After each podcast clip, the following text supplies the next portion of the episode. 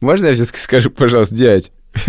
Дай- Ну, Дай сказать. Очень сложно сидеть и молчать, когда я знаю, что ты хочешь сказать. Ну так просто молчи тогда.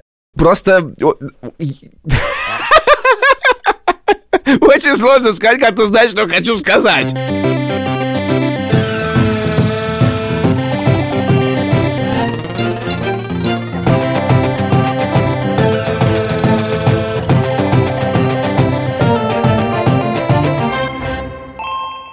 Привет! Добро пожаловать в подкаст «Деньги пришли». Подкаст, который ведут Саша Поливанов и Илья Красильщик. Профессионалы своего дела. И у них ничего бы не получилось без Альфа-банка и студии подкастов «Либо-либо». Реальных профессионалов своего дела. Что у тебя в руке? У меня в руке тема нашего выпуска, Александр. У тебя в руке деньги. Да, и они ко мне пришли очень давно. И большинство из них не имеет никакого смысла. Сейчас я им пошуршу. Это уже бумажки, а не деньги. Вынь одну бумажку скажи про нее. 25 пиастр Банка Египта. Давай следующую. 5 азербайджанских монат. Давай дальше. Ставлю на то, что сейчас будет больше, чем 5 100 рублей. белорусских. Старых. Я сижу обложенный деньгами, друзья. Так шуршит тысяча танзанийских шиллингов. Я вспомнил свою детскую мечту. Когда был э, мультик про Скруджа Макдака, и он нырял в монеты, я хотел, чтобы у меня было то же самое. Кажется, И ты у меня- это рассказывал. Да, у меня была копилка в виде змеи, в которую складывались трех- и пятикопеечные монеты. И я высыпал из нее все деньги, и нырять еще нельзя было, но руку уже можно было в них как-то, она веселилась там. И я думал, ну вот ничего, скоро я разбогатею и буду нырять в деньги. Сегодня мы будем говорить не о наших детских мечтах, а о том, что было всего лишь 10 лет назад мы жили в каком-то немножко другом мире в смысле денег, потому что всегда у нас в кармане было... Я ездил в разные путешествия. Ну, у меня немножечко оставалось наличных из путешествий. И я их складывал в коробочку. И они там так и лежат. И эта коробочка, хочу тебе сказать, не обновлялась херово тучу лет. Мне кажется, лет 5-6 в эту коробочку не- не- уже не кладется вообще ничего. А основная масса того, что туда клалось, ну, больше, чем 10 лет назад. Почему мы все это говорим? Потому что мы хотим вспомнить то доцифровое время, совсем недавнее, когда в нашей жизни было гораздо больше наличных денег. Не денег у нас было больше, а наличных денег у нас было больше. Мы взяли 2011 год как некоторую отметку, которая была 10 лет назад, и попытались вспомнить, как мы тратили деньги, как у нас это не получалось, какие сложности возникали в связи с этим, а может быть, э, наличные давали нам какую-то возможность и э, свободу. Последнее мое удивление было этой зимой, когда я и поехал в Африку. Ну и как бы ты едешь в Кению и Уганду, еще куда-то. Ну, и я думаю, надо снять наличных. И это для меня как-то, во-первых, ну, очень странная процедура. Во-вторых, ты не знаешь, сколько снимать. Ты абсолютно отвык от этого действия. Но переживание мое было не в этом, впечатление, а было в том, что когда я туда приехал, выяснилось, что, в принципе, они, конечно, там нужны чаще, чем в Москве, но в большинстве случаев можно обойтись без них. И я даже сфотографировал, значит, мы с Петей Верзиловым были в каком-то лодже на границе Уганда и Конго, Демократической Республики, в пяти километрах от Демократической Республики Конго, лодж — это, ну, типа, домики, значит, в лесу, гостиница. И мы там пообедали, и мы сказали, у нас нет наличных, мы можем заплатить только карточкой. Это лодж, в котором кроме нас не было вообще ни одного человека. Никого нету, есть собственно, этот человек, кошка и котята, мы и Дем- Демократическая Республика Конго за холмом. Он говорит, ну хорошо. И дальше он берет этот, значит, платежный терминал, поднимает его, идет в сторону Демократической Республики Конго и держит, чтобы он поймал связь. И в конце концов ловит связь, и мы платим. И это как бы символ грани цивилизации. Да, то, что нужно поднять терминал у реки и держать. Но в целом наличные ушли. В целом, действительно, вот эти вот все моне- бумажки, которые у меня вот тут валяются, это как бы символ прошлого. Когда я читаю новость про то, что э, Центробанк изменит дизайн российских купюр, и никто не показывает, то есть мне нравится, что он утвердил дизайн, При этом дизайна нету. Вот эта новость, супер новость, как бы... Да но, всем все но равно. в целом насрать. Да. Какая разница? Это настолько ушедшая эпоха. Наличных денег афишели не существует. Они существуют в каких-то очень странных ситуациях. Вот скажи мне, Александр, ты когда пользуешься наличными деньгами? У меня есть только одна ситуация, и она меня бесит. Это когда мне нужно расплатиться за аренду квартиры, потому что меня так и попросила хозяйка. И никакой диджитализации не происходит в наших отношениях. Да, это называется наличные деньги как способ ухода от налогов. У тебя есть еще случай? Дело в том, что школа фигурного катания, на которую ходит Маруся, принимает только наличные. Очевидно, по той же самой причине. Очевидно, по той же самой причине. Там есть абонемент, ладно, его можно как-то заплатить, но потом мы арендуем коньки, поэтому каждую среду и воскресенье у меня в определенный момент должны оказаться 250 рублей в кармане. Да. Последний раз я решил это так. Я пришел, значит, в соседний магазин и говорю, девушка, а можно вы мне дадите 250 рублей, а я вам их сейчас переведу? Она сказала, можно, я ненавижу наличные. Я сказал, я тоже. В моей жизни, безусловно, тоже, скорее всего, наличные деньги присутствуют по той же самой причине. Значит, у меня есть бадминтон, но тут я отказался. Поскольку там люди мягкие и милые, то они говорят лучше, но я перевожу Сбербанк онлайном, э, и все. А второй э, случай у меня не получается, ну, почти никогда не получается, только если я в совсем плохом состоянии пришел и считаю, что мне можно, это психотерапевт.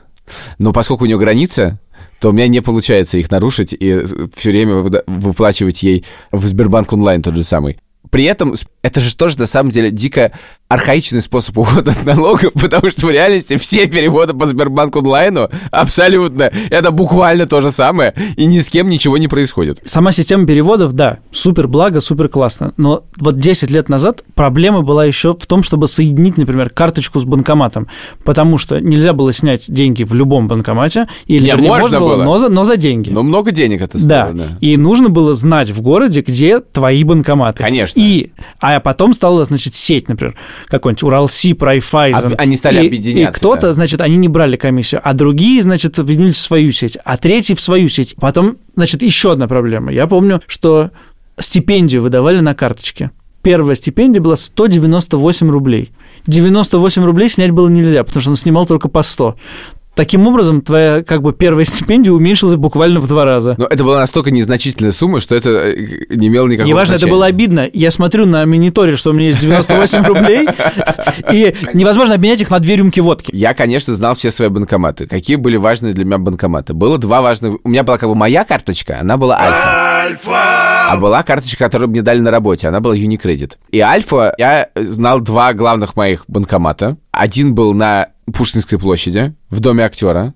А второй был на Слободской, у метро, в доме, значит, у перехода. А Unicredit был на Никитской. Это были супер важные места, в которые, конечно, ты ходил. Потому что как только тебе приходила зарплата, ты шел, естественно, на Никитскую снять денег. Стратегия вообще заключалась в том, что ты получаешь деньги на карточку, приходишь и сразу их более-менее все снимаешь, потому что карточка тебе не очень нужна, а найти банкомат on demand сложно, поэтому лучше они будут храниться дома, и ты будешь брать там себе, чтобы не носить все с собой, ты будешь в кошельке брать себе там 5 тысяч, носить их потом следующие 5. Я помню, нам с тобой кто-то рассказал историю, когда мы делали какой-то рекламный материал про завод, которому раздали банковские карточки, и в первую же зарплату они пришли, выстроились в очередь к банкомату, снимали деньги кидали карточку в мусорку, ну, потому что они думали, что это просто способ получить эти деньги, как сейчас, на самом деле, наличные, это, которые я снимаю прямо перед кабинетом психотерапевта, это просто такая сложная транзакция. Я как бы снимаю, просто чтобы их немедленно отдать. Нет такой идеи, что я сниму денег побольше. Это, в этом нет никакого смысла. И когда ты говоришь про то, чтобы положить деньги в кошелек, это тоже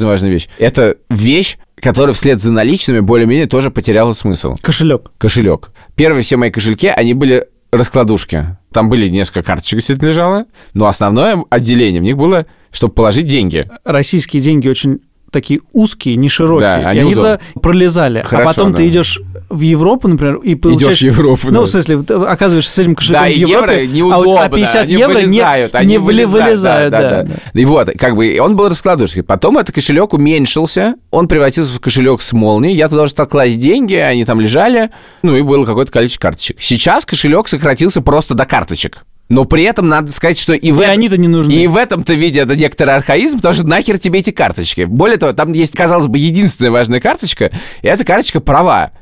Это не совсем имеет отношение к деньгам, но, в принципе, укладывается в ту же историю. Потому что, на самом деле, я должен сказать, что если у вас есть с собой паспорт, то, в принципе, как показывает практика, поскольку я часто забываю какие-то вещи дома, и когда тебя останавливает полиция и говорит, ваше право, ты говоришь, как бы, извините, можете, вот у меня есть паспорт, пробейте меня и увидите, что у меня есть права. И это всех устраивает. Короче, кошелек в том виде перестал быть нужен. Меня все не покидает мысль о том, что настолько у меня никогда не было денег на карточке, что однажды вечером, когда я решил, что мне нужно попробовать поиграть в PokerStars, значит, на, на деньги в покер, то я ночью спустился, у меня был банкомат рядом с домом, положил туда 300 рублей, то есть даже 300 рублей на карточке не было. И, значит, загнал, это было тогда около 10 долларов в PokerStars. То есть снимал я все до копейки. Не, я не снимал все до копейки, мне кажется, но ты вот снимаешь, думаешь, сколько мне сейчас нужно? Всегда оказывается, что ты снял меньше, что, чем тебе нужно, в 100% случаев. Но ты вот это думал, сколько мне сейчас нужно денег? Это в поездке или не в поездке? Все время у тебя есть вот этот момент оценивания. Сколько мне нужно денег сегодня вечером, чтобы сходить в маяк? С другой стороны, это, конечно, здорово ограничивало, потому что если ты приходишь и знаешь, у тебя в кармане, в правом кармане лежит 3000 рублей или там полторы тысячи рублей, ты точно знаешь, что больше ты, в принципе, не пропьешь. Ну хорошо, а, я понимаю, но есть какие-то границы, в отличие от того, что сейчас происходит. Ну, нет, честно говоря, я не могу сказать, что в этом смысле, возможно, стало лучше, а не хуже, если честно. Ну, в смысле, ты шел, снимал еще денег в любом банкомате. Или ты одалживал у кого-нибудь, потом какой-то момент возвращал.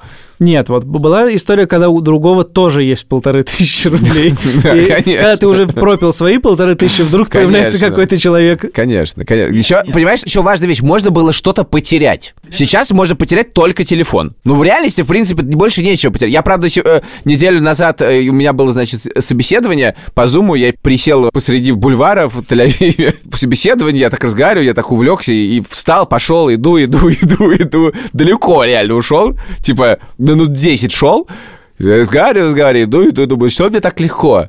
Думаю, Подумаю, а, я же рюкзак на скамейке просто оставил и ушел со всеми вещами, документами. Да нет, документы, конечно. Документы, и по- еще осталось кое-что, можно потерять, кроме телефона. Да, ну в принципе просто как бы деньги потерять реально деньги можно потерять способами э, э, службы безопасности Сбербанка или э, пиццу кто-то любит покупать, как известно. Таким образом можно потерять деньги гораздо больше, но в целом вот эта потеря денег она очень ну ну реально сложно устроить. Да, и я чуть-чуть с эмпатией отношусь к даже к профессии воров-домушников, и вот мне кажется, у них просто тяжелые времена. Ты, все-таки симпатизируешь очень раз странным людям. Ну, то есть буквально ты можешь куда-нибудь ворваться и не обнаружить ни одного наличного рубля, если ты, конечно, не генерал ФСБ. Там можно коробки найти. В доме нету, а, наличных денег, б, ручек.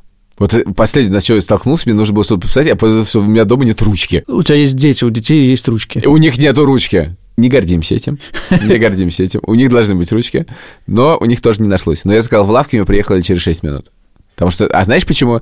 Должна жить в доме, в котором находится лавка. Знаешь почему? Потому что это реклама. Знаешь чего? Твоего сервиса. Нехорошо. Очень хорошо.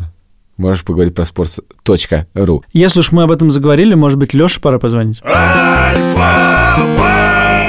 И запись, которую вы сейчас услышите, немножечко странная. Дело в том, что у меня нет Поливанова. Поливанова нет, потому что записывали мы Лешу отдельно, и у Поливанова э, оказались какие-то невероятно срочные дела, которые помешали ему поучаствовать в этой записи. Надеюсь, он потратил время с толком. Вот скажи, ты пользуешься наличными деньгами? Нет, вообще. Хотя рекомендую, но в целом держать хотя бы там тысячу-две тысячи рублей в кармане на всякий случай. Но у меня этой тысячи нет. Спасибо за совет. Обязательно им когда-нибудь воспользуюсь. Но я, честно говоря, даже не очень понимаю, зачем. У меня был недавно такой случай. У нас внизу в офисе есть большая столовая, фудзона. И э, что-то там случилось с электричеством, не знаю что, и отрубилась, э, ну, вот касса. А наличных нет. И как ты думаешь, как мы рассчитывались? Не я один причем. Ну, переводом по номеру телефона. Нет. Там женщина говорит, а вы на бумажке напишите сумму, и потом придете, рассчитаетесь там. Просто я не- встречал в России ситуацию, когда эта проблема не решается переводом по номеру телефона. Это просто как бы иногда тебе даже доставляют что-то и говорят, вы знаете, оплата только наличными. Я говорю, а по номеру телефона можно? Он говорит, нет, к сожалению, по номеру телефона нельзя. Я очень удивляюсь, жду курьера, приезжает курьер, я говорю, а по номеру телефона можно? Он говорит, можно. Ни разу, мне кажется, сбой систем не дал. Да, но у меня есть гипотеза, потому что одно дело ты кассиру переводишь эти деньги лично, другое дело, она говорит, вот вам бумажка, она мне выдает эту бумажку, там, она сама пишет сумму. Вы потом придите, ну и в терминале заплатите. И эти деньги идут же на счет организации. В общем, она, короче, меня кредитовала на еду. А с точки зрения банков, это как сейчас устроено? Ведь, в смысле, банки, наверное, видят, насколько люди перестали пользоваться наличными деньгами. Да. Сейчас, на самом деле, мы находимся на рекордном таком уровне. Наличными платят пока что в некоторых случаях. Первое. За крупные покупки типа машины из-за комиссии и за квартиры. Так исторически сложилось, что банки и автодилеры не договорились. Автодилерам на самом деле выгодно иметь наличные. Да всем выгодно иметь наличные, кажется. Да, в целом, ну, в целом ну, и ресторанам выгодно иметь наличные. Вообще, сейчас есть другая проблема. Это проблема на рынке серого нала. И если кто-то хочет, ну, условно, так сказать, теоретически, кто-то задумается на тему обналичить какие-то деньги, это будет стоить каких-то фантастических процентов. Я помню времена, ну, так, мы так с этим сталкиваемся, мы с белой стороны хорошие, а они с серой с плохой. И uh-huh. когда-то там обналичка стоила, там, не знаю, 3, 5, 6 процентов. Сейчас, то есть, это там и 20 процентов и больше, то есть, это экономически уже невыгодно. Потому что в целом наличных денег в стране все меньше, меньше, меньше и меньше. И их брать неоткуда. Вот у автодилеров, каких-то фуд-ритейла, в смысле кафе, тоже можно где-то взять наличку, а в целом все. И это интересная вещь, конечно, что наличка – это теперь э, дефицитная ценность. Ну, она такая редко нужна кому, но в целом, да, это дефицитная ценность. И в целом для экономики, вот та тенденция, которая сейчас есть, она хороша, потому что, ну, объективно, зачем кому-то нужна наличность? Ну, здесь можно открыть новостные заголовки и увидеть, что, оп, поймали какого-то человека, у него дома 500 миллионов рублей. Ну, такая, в общем, так сказать, спорная ситуация все безналичные деньги, они как бы белые, да, то есть ты хранишь их в банке, ты можешь объяснить, откуда они появились, как правило, это все окей. Короче, наличных денег становится все меньше и меньше, это хорошо. А вот 10 или 15 лет назад была совсем другая картинка. У меня к тебе вопрос. Викторина от Алексея. Ты у нас единственный участник викторины. То есть я выиграю в любом случае. Или проиграешь. Как ты думаешь, с каким вопросом 10 лет назад чаще всего звонили в банк? И сейчас не звонят. Сейчас этого вопроса, ну, практически нет. Какой курс обмена у вас? Э, нет. Где ближайший банкомат? Нет.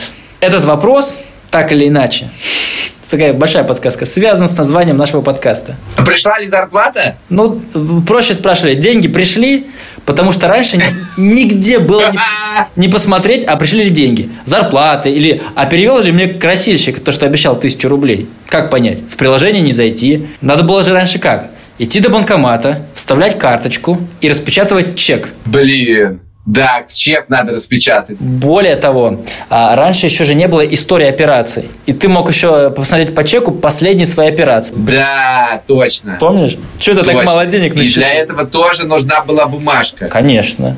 Ну, либо в отделение идти. Но люди предпочитали звонить.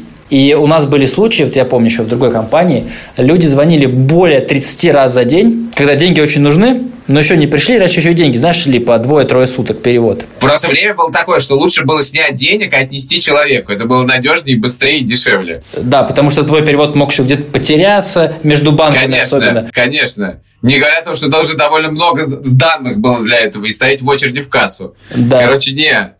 было очень неудобно. А еще раньше отделения были такими местами с, с окошками. Да, сейчас практически окошек уже в отделениях не увидеть вообще нигде, кроме тех, которые не успели отремонтировать у некоторых банков. И люди ходили, платили за там, ЖКХ, за садик, ну, в общем, за что там мы сейчас не платим. Платим приложение, в смысле. Слушай, какая была интересная, насыщенная жизнь раньше. Сколько же дел-то было в жизни, а? Не вопрос. А сейчас-то мы что делаем? Делаем. Трещим только в зуме. Да, наше время очень ценное, Леша. Да. Спасибо тебе. Хорошо Спасибо. поговорили. Давай, на связи. Давай. Пока-пока. Очень многие вещи переломались и поменялись. Я вот себя поймал, например, на том, что когда я стою в очереди в магазине, и передо мной стоят люди с наличными, у меня портится от этого настроение, потому что я понимаю, что они будут дольше платить, чем люди без наличных. А как ты определяешь по внешнему виду людей с наличными или Я не определяю по внешнему виду, я определяю потому, что они вынимают наличные. Так значит, они, ты следующий уже в очереди. Все да, в порядке? Все, надо ждать. С одной стороны. А с другой, мне кажется, вот, вот место, где как бы одновременно случилось плохое и хорошее, это кафе. Потому что в кафе есть ненавистный для меня момент. И это, когда надо платить. Э, Но не в этом его ужас этого момента. Да, да, Не дело в том, что почему-то... Это вообще неприятный момент, потому что ты уже поел, и ты уже, в принципе, все, что тебе нужно в этот момент уже сделал. Но в этот момент надо заплатить. И ты понимаешь даже не то, что тебе нужно заплатить, не проблема. Проблема в том, что ты начинаешь тратить время на то, что тебе, в принципе, не очень нужно. И почему-то эта операция, которая как раз нужна вроде бы как не тебе, а тем, кто с тебя собирается поиметь денег своих законных, происходит почему-то феноменально долго всегда. Вот это не- несут счет, это почему-то всегда, ну не всегда, но очень часто просто аномально долго длится. И сейчас эта операция состоит из операции несут счет. А раньше она в 100% случаев состояла из, Операция несут счет, а потом несут сдачу. да, несут счет, а потом еще раз несут счет. И ты еще не знаешь, как бы вдруг они подумали, что это вместе с чаевыми, и счет тебе сдачи не несут. Да, или иногда просто принесут, а там как бы уже, как бы, тебе, более того, ты думал, дам 10%, а они тебе так дали э, сдачу, что, как бы, ну, ну никак 10% не получается, только больше. Вот. И это как бы... Жжаки. Тут мы переходим, собственно, к второй части, а Погоди. именно Пог- чаевым. Я расскажу тебе историю. Я однажды в аэропорту, кажется, Домодедово, ел яичницу утром за 300 рублей. И очень долго не несли счет. Я положил туда тысячу рублей, потому что других не было купюр. И счет обратно не несут и не несут. Не несут. Я им говорю, типа, принесите счет. Они говорят, сейчас, сейчас.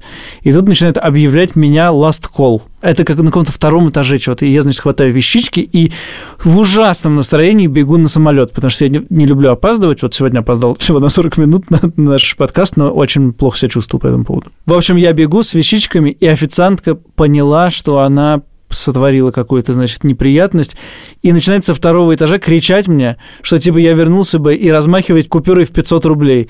А я, как идиот, стою посередине, здесь last call, здесь 500 рублей, я не понимаю, куда бежать, и я плюю на них и убегаю, и я на всю жизнь запомнил. Самая дорогая яичница, возможно, в моей жизни. Да, несправедливые. Так вот, э, чаевые, потому что с чаевыми-то все стало гораздо сложнее. Да, с одной стороны, ты ждал, несут счет два раза, а с другой стороны, ну, во-первых, я не знаю, как у тебя, у тебя всегда была в голове м, идея, что ты должен положить 10% чаевых. У меня закончилось это. Я знал, что в России это обычно так, знал, что в Европе это обычно не так, и в Латвии просто забил на это. В То Латвии есть в стране, где реально бедные люди, ты решил не платить чаевые. не уверен, что если мы сравниваем То есть страны, домушников тебе жалко? не уверен, что если мы сравниваем страны, то в Латвии люди беднее, чем в России. Но я думаю, что рижские официанты беднее московских официантов, да. Короче говоря, у меня есть друг немецкий Мартин, я смотрел, как он оставляет чаевые. Если у него есть монетки, он оставит, не вообще не думая никаких о процентах. Если Итак, нет монеток, вот то не вернулся в оставит. Россию. И так я и решил и делать. То есть ты видишь, ты не оставляешь чаевые в Москве? В Москве нечем мне оставлять чаевые. Ну, и? Поэтому я обычно говорю так с кем-нибудь. Я говорю, давай я за тебя заплачу, а ты оставишь чаевые. И все говорят, Как «Да». будто у него есть наличные, да? Ведь у, у друга всегда есть И наличные. это уже его проблема, и дальше он пусть и решает, как Да, хочет. э, опять же, твоя замечательная экономика, которой ты просто тратишь гораздо больше денег на другого человека, у которого они есть, а официанту вы не даете. Я делаю приятное дело. Ладно, я тоже так действительно иногда делаю. Короче, у меня нет блока, что если не оставил чаевые, то я плохой человек. Теперь я просто спрашиваю часто, а как вам оставить чаевые? И все говорят, «И вот мой номер телефона. И никаких проблем с этим не возникает. Ну, это дикий геморрой.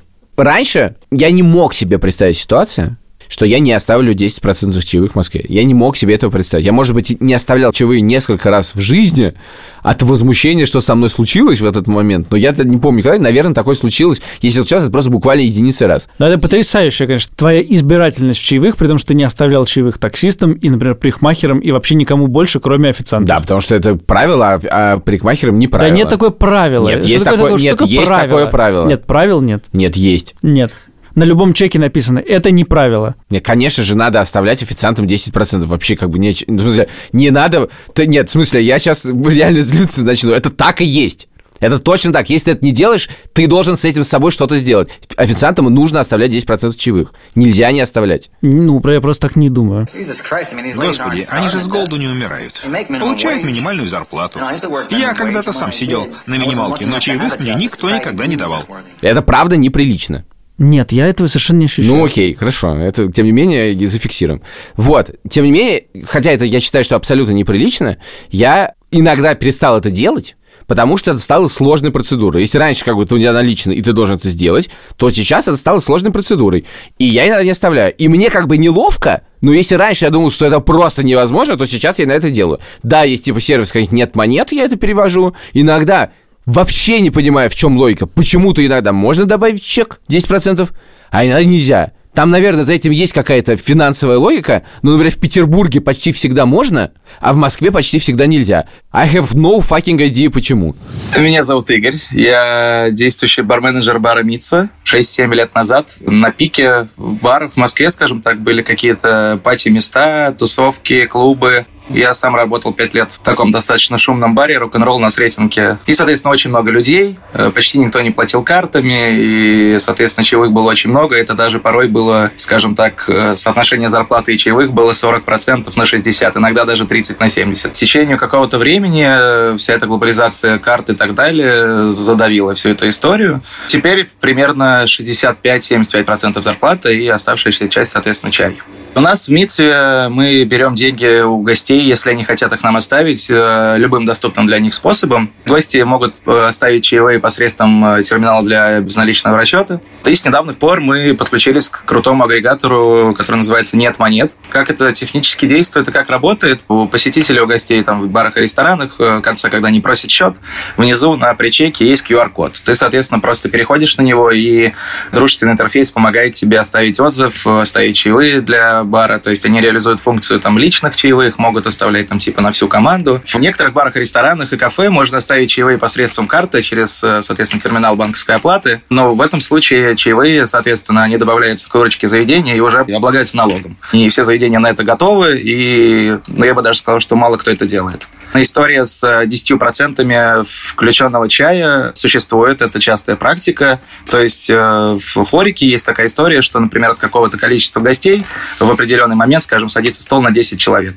Вот. И заведение объясняет э, компании, что так как вас много, соответственно, это дополнительная нагрузка на заведение, на работу персонала, мы для того, чтобы вам было комфортно и все было вовремя и в срок, сделаем вам надбавку 10%, например. То есть ну, она называется условно надбавка за обслуживание.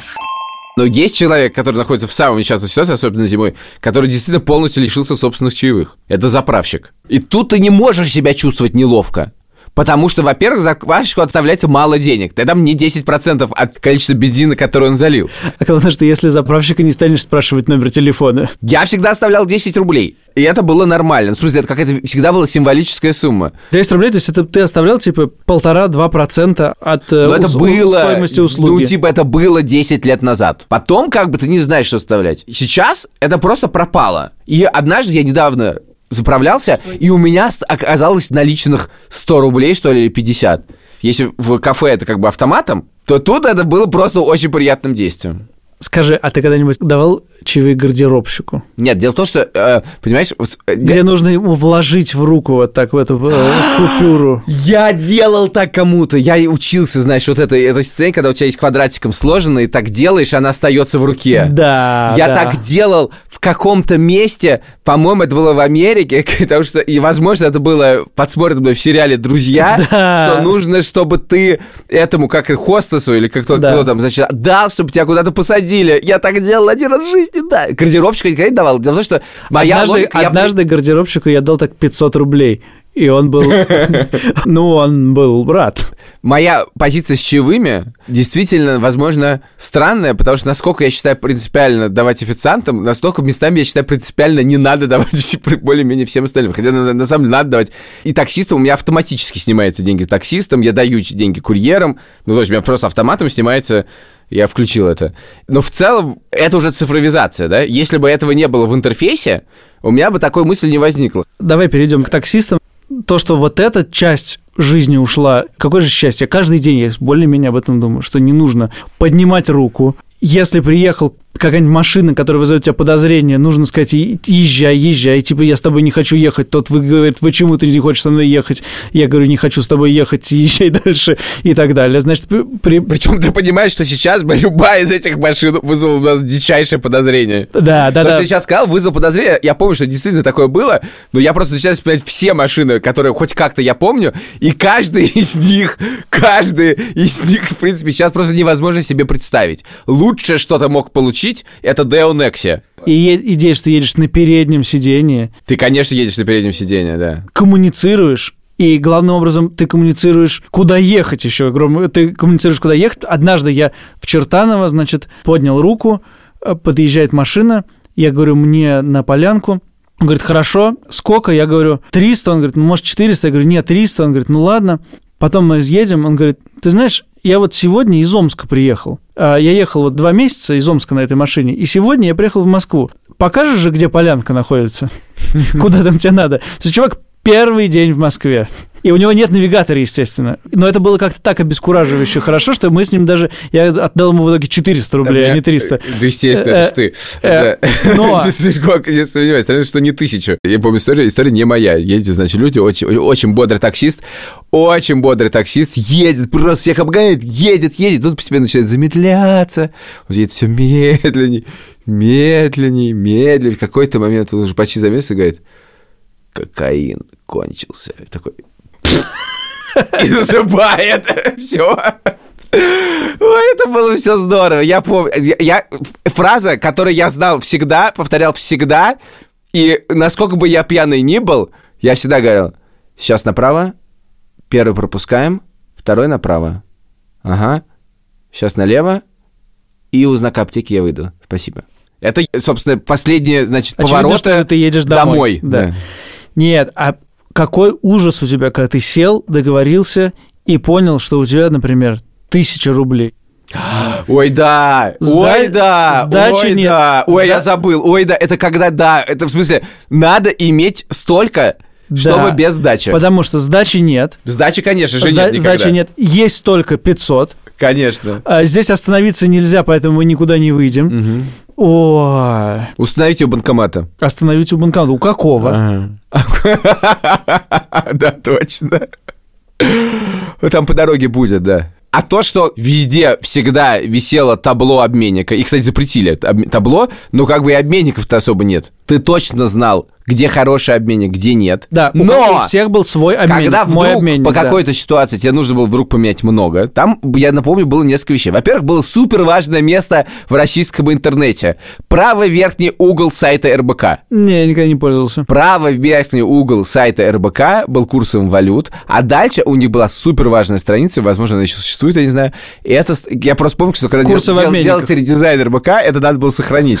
Да, кто-то рассказывал. И там был курс обменников. Курс обменников, И ты классно, находил да. курс, звонил и просил себе зарезервировать сумму, что ты придешь и поменяешь. Ну, типа, если тебе надо поменять там несколько тысяч долларов, например, то ты это делал как бы заранее. Не типа 50 долларов пришел поменять. Ну, Я, кстати, так ни разу не делал, поэтому я... Я делал так пару раз в жизни, не помню по каким поводам. Помимо всего прочего, очень хорошо помню, как в 2004 году мне дали в издательском доме Media Sign, где я работал корректором в журнале Digital Photo, мне выдали зарплату в конверте в количестве примерно, я не помню, 500 или 400 долларов, купюрами настолько засранными самые козырные обменники в моем районе были на площади Белорусского вокзала, она же Тверская застава. Там в переходе и у перехода под Тверской А, были обменники. обменник. Они были легендарны своим хорошим курсом. Там, где сейчас шурма. Да, там да, да, вот там почему-то был обменник Они, такой, он надо было. легендарный был Да, обменник, да. там был супер курс. Я, естественно, пошел туда. Может, даже был не проверять. И меня их не приняли. И вы знаете, я обошел пять обменников, нигде не приняли, и я пришел в Сбербанк, в Сберкассу, где по заниженному курсу, как непригодные бумажки, мне поменяли деньги. Это было одним из причин моих больших скандалов в этом издательском доме, после чего я так доскандалился, что меня назначили сначала редактором, потом уволили. Потому что я отредактировал какой-то текст, мне было, сколько, 18 лет, и автор сказал, что я лишил текст стиля, мне написал об этом старший редактор, я написал, что стиль его был полным говном, и вообще работать у вас говно, и деньги вы платите вот так вот. Говёные. После чего редактор там несколько дней затих, а потом сказал, что Илья, спасибо за сотрудничество, мы решили прекратить сотрудничество. Это единственный раз в жизни, когда меня уволили. Из-за долларов буквально тебя удо... Из-за американской Доллары, экономики. доллары повлияли на меня в этой ситуации. Дай перечислять, чего еще не было. Значит, навигаторов не было, такси не было как идеи. Ну, на самом деле, нет. было нет, новое нет, желтое нет, такси. Нет, нет. Было новое желтое такси, оно ездило на Волгах последней модели, последней во всех смыслах последней. После этого модели Волги больше не было. Вот. То есть буквально не крайний. Не, не крайний, реально. Последней модели. Да, это был такой запредельный шик, на них поехал. Я просто ни разу в жизни не ездил. Нет, Просто ни разу Я вспомнил, что было. Было корпоративное такси, помнишь? Ты звонишь, ну, я не знаю, было у тебя или нет, в Ленте.ру было. Ты звонишь, Это было в, в Эсквайре, я помню, Филя Дедко этим пользовался, но я никогда этого не делал. Ты звонишь, вызываешь такси, говоришь, что ты по корпоративному тарифу, Лента.ру тебя спрашивает кодовое слово. Да, да, да, да. Кодовое слово было «носик». Да ладно, да? Да. И после этого ты мог делать все, что угодно. кто это придумал? да? Я думал, что вот когда у меня совсем все станет плохо, какой-то критический момент, я позвоню, скажу носик и уеду откуда угодно. У меня была вот эта вот идея. Ни разу не воспользовался, но ночью я часто ездил в такси, когда ночные смены были. И было абсолютно ощущение шика. Ты какой-то чувак, который едет не на бомбиле, а на такси. Да, Форды и я, конечно, сейчас вспомнил, что я, конечно же, ездил на новом желтом такси, когда меня заказали такси из афиши. Но у меня этого телефона никогда не было, и никогда я таким образом не шиковал. И я очень хорошо помню, что в какой-то момент мой друг Филя, собственно, он работал в большом городе, который уже был куплен, э, значит, дождем, и Филя ездил каждый день на работу на такси, и я думал, охереть, Вот как это, же я да, заве- вот это уровень. вот это да, вообще каждый день на работу на такси. Я вспомнил, я вспомнил, я Так. вспомнил. В этом такси, в котором был, значит, пароль носик.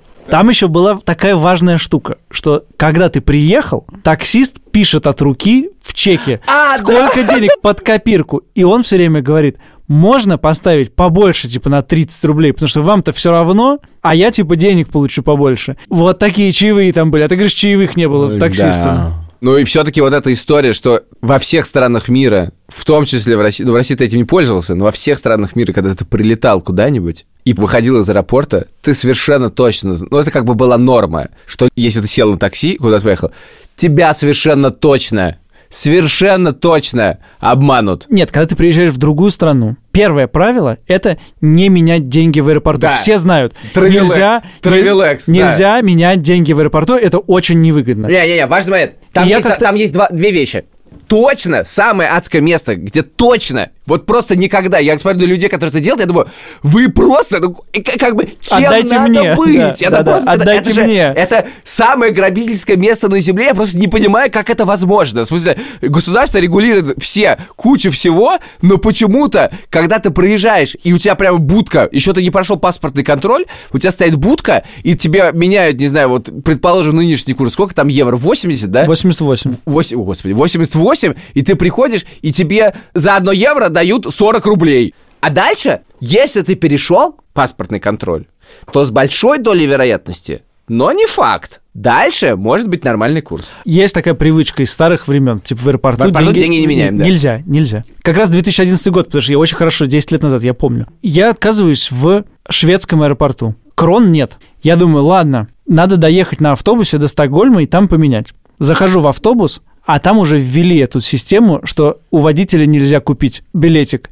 И ты оказываешься запертым в автобусе зайцем. Сколько стоит штраф в Швеции? Все путешествие можно оплатить этим штрафом. И ты как бы едешь и не знаешь, что делать. Потому что билета у тебя нет, этот чувак говорит, что он не может дать тебе билетик, и ты в глупой этой ситуации едешь зайцем. Да, но дело в том, что... При я- наличии денег. Я, как бы, думая про этот выпуск, я пытался восстановить в памяти, что происходит, когда ты приехал в другую страну. Потому что, если ты едешь в Европу, это легче ситуация, да? Ты поменял в, Москве евро Да. и поехал. Нет, нет. Дело в том, что в Москве ты поменял на 100, 200 и 500 евровые купюры, которые нигде не принимают.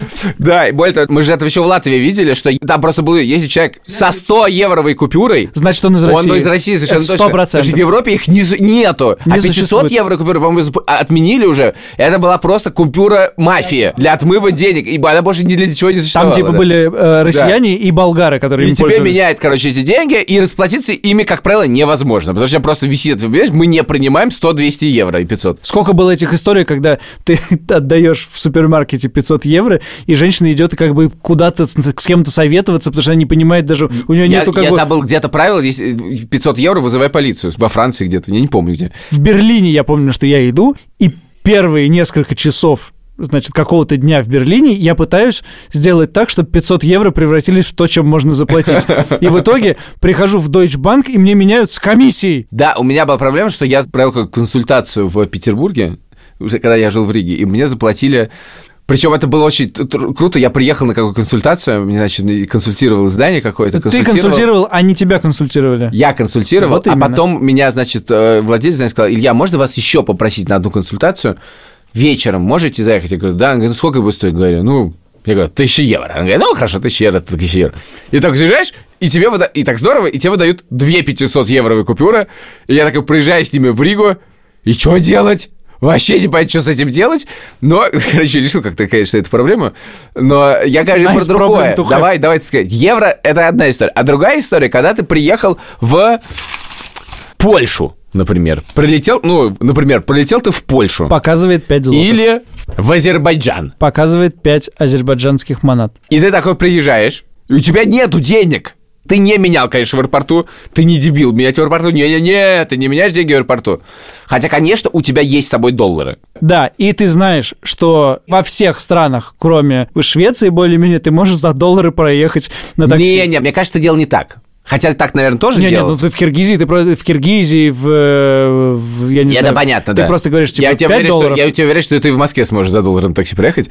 В общем, в принципе, везде более-менее ты, скорее всего, сможешь проехать за доллар на такси. Я, не, я не, не, не, не про это. Я думаю, что, скорее всего, было так, что ты снимал чуть-чуть денег в банкомате местных. Тоже думал, сколько мне должно хватить, значит, доехать. А там же- А дальше а там ты же- шел в банк. А там же кросс... И менял да, деньги. Да, да, там кросс-курс еще, когда ты снимаешь в банкомате, если с рублей ты Да. снимаешь, у тебя они переводятся в Но мы доллары. этого всего а не потом- знали, потому что идея, что у тебя есть разные счета в банке, не было. У тебя был один рублевый счет. Да, Никаких да, да. других счетов у тебя не было.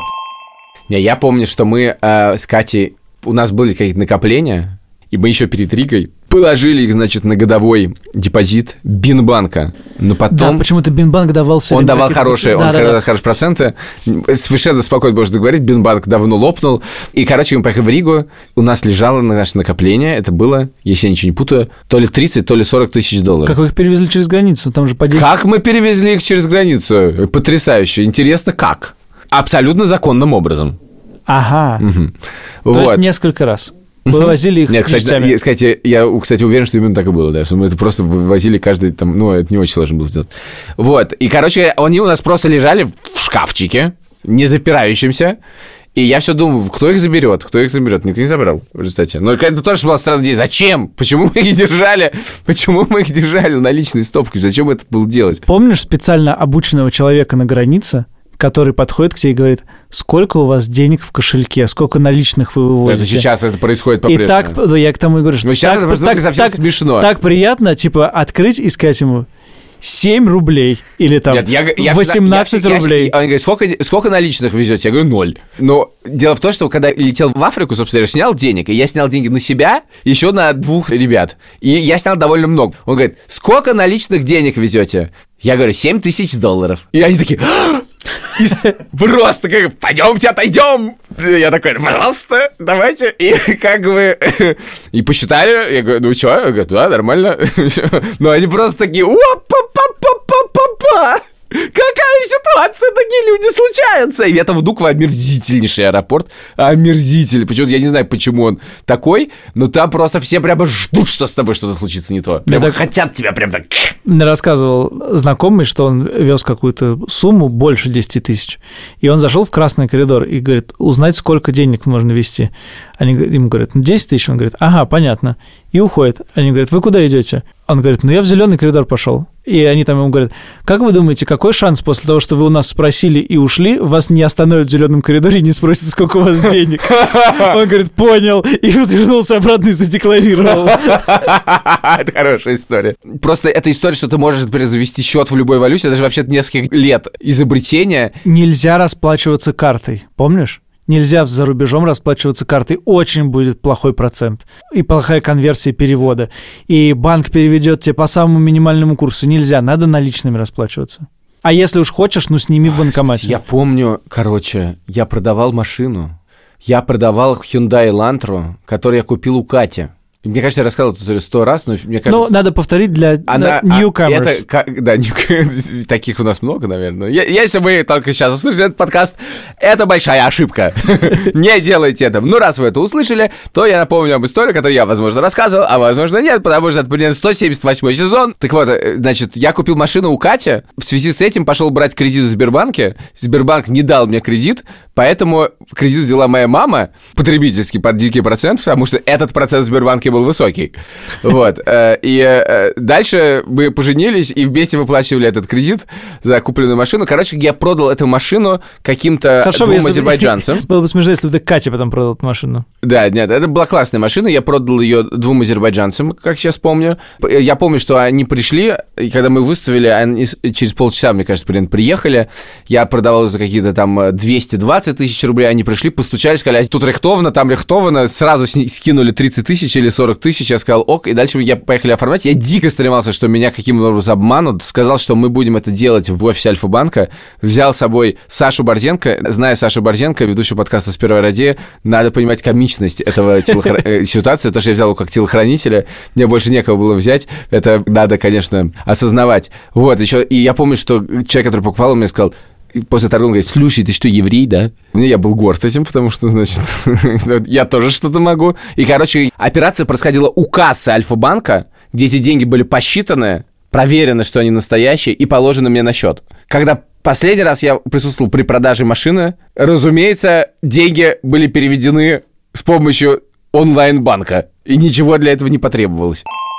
Я всегда одалживал денег у Пети Фаворова, моего друга, что было всегда неловко, потому что он всегда зарабатывал меньше меня, но для того, чтобы одолжить мне денег, всегда надо было провести у ему очень какие-то сложные операции. Ему нужно было снять деньги с долларового счета, где-то там, пойти, отдать мне. Я шел в обменник, менял их. То есть вдруг ты хочешь одолжить денег у человека, но одалживание денег не гарантирует тебе их получение мгновенного.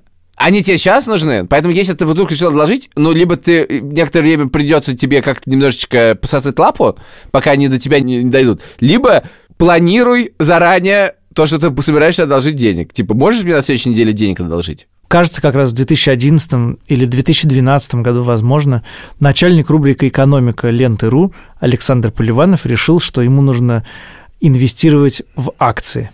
И поскольку я про это каждый день читал и писал, и, в принципе, тогда еще корреляция российского фондового рынка и цен на нефть была абсолютной. То есть э, графики совпадали. Можно было особенно не быть семи пядей во лбу, просто понимать в этом месте. И я понимал, что ну, надо пробовать. Что нужно сделать? Для начала нужно было позвонить в компанию типа Финам, БКС, брокер или, короче, брокеру. Потом ты приходишь с паспортом. Тебе тоже, значит, много чего рассказывают, объясняют. Потом говорят вот эти вещи, за которые тебе все время стыдно. Какую бы сумму вы хотели инвестировать? И ты говоришь, 10 тысяч рублей. Они говорят, мы рекомендуем от 60 тысяч рублей. Ты говоришь, спасибо, можно я вот на, своей вот этой мелочь поторгую? Они говорят, ну хорошо, дают тебе флешку. Ты должен ставить эту флешку в свой компьютер, скачать терминал. Терминал – это не то, что вот сейчас в приложении, типа, о, акция, надо купить. За столько перевел. Там какие-то эти графики, голова, плечи, дыр-быр, дыр-быр, здесь доллары, здесь не доллары. Сколько ты получишь, когда, каких э, дивидендов. Все очень непонятно. Просто циферки мелькают, э, зелененькие и красненькие. А сейчас просто взял приложение, скачал и давай. мы как бы говорим э, в это все в терминах, а вот было, а вот как стало, но на самом деле, мне кажется, что это крайняя ситуация, не последняя ситуация. Чего? Скоро все опять изменится, все меняется, все идет к упрощению транзакции и к тому, чтобы в этой транзакции отсутствовало какое-то действие, кроме, собственно, того- Акция от слова экшен. экшен. От слова экшен. Чтобы было только твое, ну, желание. Характерный пример подписки. Подписки это вот э, ты какой-то момент решил, и все, оно идет, идет, деньги с тебя снимаются. В принципе, как бы ничего не происходит, Ну, просто подожди, деньги но уходят. подписки были У меня всегда. Подписка на журнал «Новый мир» была еще когда ты не родился. Ну, ее надо было как-то обновлять, это что-то Ну, было. что значит обновлять? Раз в год ее нужно обновлять, да. Ну, в принципе, не бином Ньютона. Да, но они все-таки сейчас немножко по-другому устроены. Не то, что э, подписка на журнал «Новый мир» предполагала, что со своей сберкнижки снимаются деньги на подписку на «Новый мир». Ты относил деньги, платил за это на почте, И тебе начинают приходить. С тебя просто снимаются деньги автоматически каждый месяц за что-то. Например, с меня автоматически каждый месяц снимает деньги компания Иви за аккаунт какой-то. Я не знаю какой. Я зашел во все аккаунты, которые мог проверить. Я проверил, не зарегистрировался Лева, у Кати, где какие карточки. Я не знаю, какой это аккаунт Иви. И более того, с одной стороны, есть аккаунт Иви, где я закрыл его, и мне каждый месяц пишут, ваша подписка не может быть продлена, не, долго писали. А с другой стороны, снимали деньги. Я не знаю, что это за аккаунт. И он снимает, снимает. Вот это транзакция, в которой даже экшена, ничего нету, и даже желания нету. Или, например, вот у Амазона есть магазины, в которых ты заходишь, собираешь корзину продуктов, выходишь, и они считывают просто потому, ты что-то взял, просто снимая с себя деньги, и все. Или, например, ты едешь по платной дороге, у тебя есть транспондер, ты проехал, тебя просто сняли деньги за проезд, и все. То есть, в принципе, вот то, что мы должны подносить телефон, это, кажется, последний, возможно, шаг к тому, чтобы вообще убрать действия из этого всего. Ну, прошел в метро, ну, с тебя сняли деньги. А действительно, 10 лет назад у тебя был един... ну, единый, это прям было очень дорого, я не знаю, у тебя был какой-нибудь единый? Да нет, я, я по, Тат. по расческе Тат ездил. у тебя был?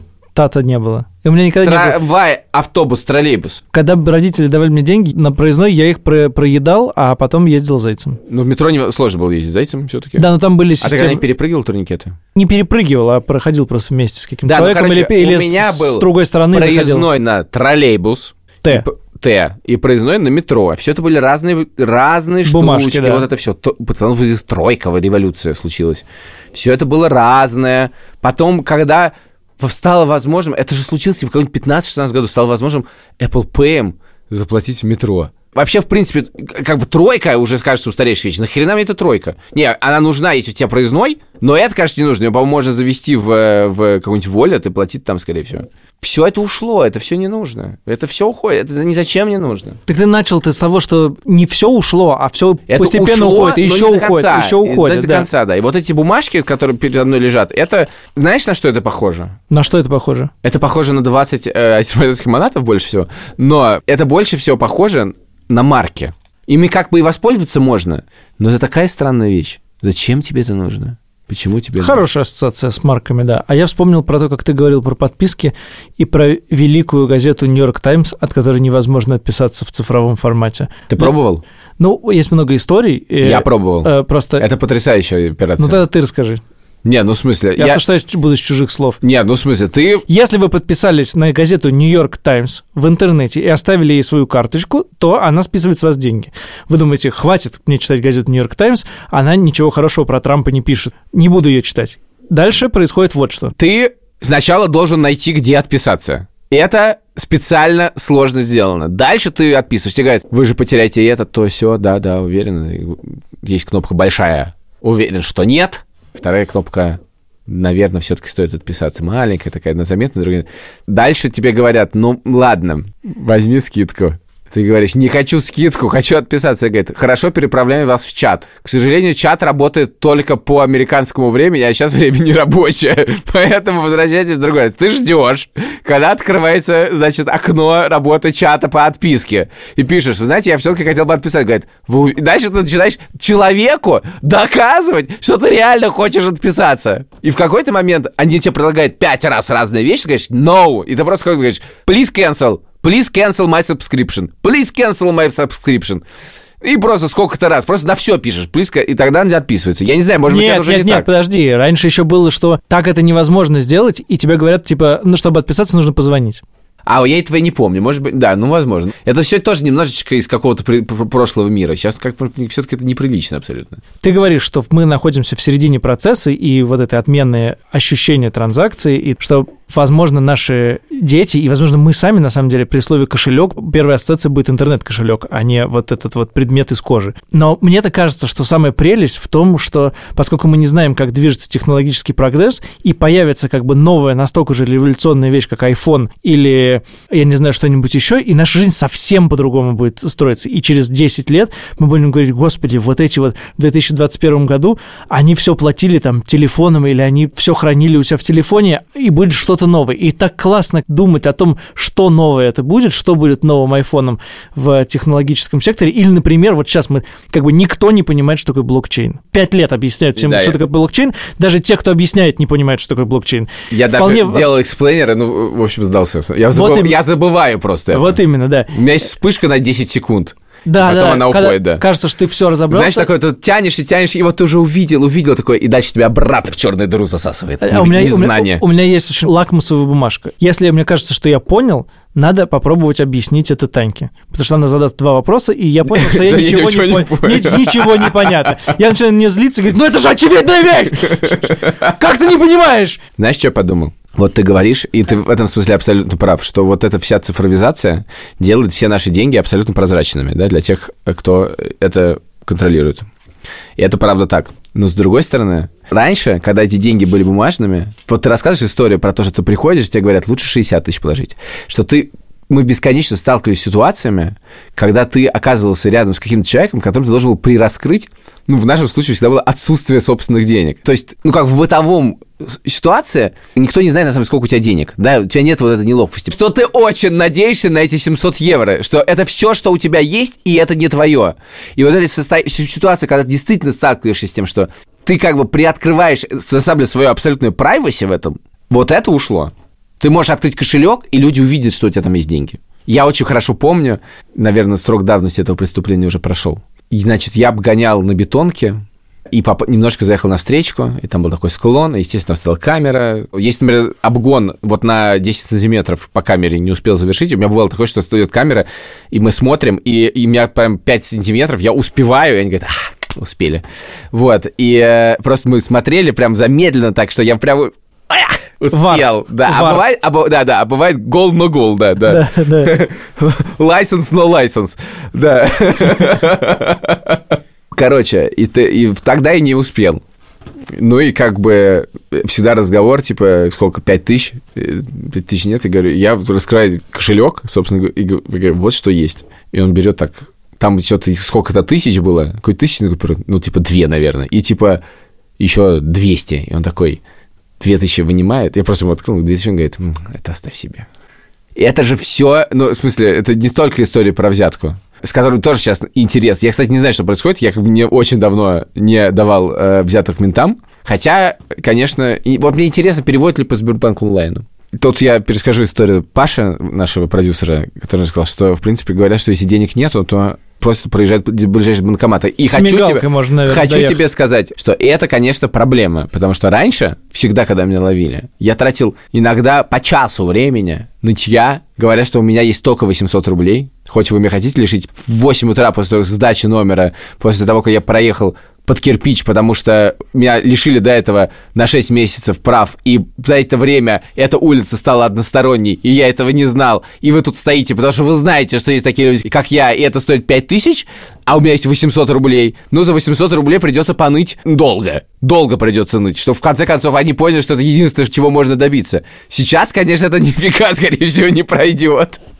Ну, потому что тогда как бы действительно то, что у тебя есть налично, то и есть. Мне кажется, чтобы попасть э, в будущее, которое сулит нам какие-то интересные аттракционы с деньгами, нам надо заканчивать этот выпуск, потому что иначе мы войдем в будущее очень уставшими. Спасибо, что дослушали до этого места. Это почти конец. Нам осталось только поблагодарить нашего продюсера Павла Бравкова, нашего звука режиссера Ильдара Фатахова, всю студию «Либо-либо», Альфа-банк со множеством его отделений, которых за последние 10 лет стало только больше. Тебя, Илюш, поблагодарить отдельно. Меня тоже нужно Спасибо, похвалить. Сашуля. Не мне, а нашим слушателям. И сделать это не просто так, а, например, А за деньги? в За кэш. Apple- Несите кэш. Apple подкастах, в приложении, где вы слушаете, поставить оценку, написать комментарий, подписаться на телеграм-канал «Деньги пришли» А также прислать денег по, по адресу улицы Академика Королева, 12. 12. Э, не надо туда, не надо, там есть. Нет. Если вы, заду- если вы всерьез занесли свой телефон, куда переводить, то мой телефон спросите в личке в Телеграме. 212 8506. 212 Это мой номер, 85 номер, номер, 06. номер, номер. Номер, номер, номер, номер, номер.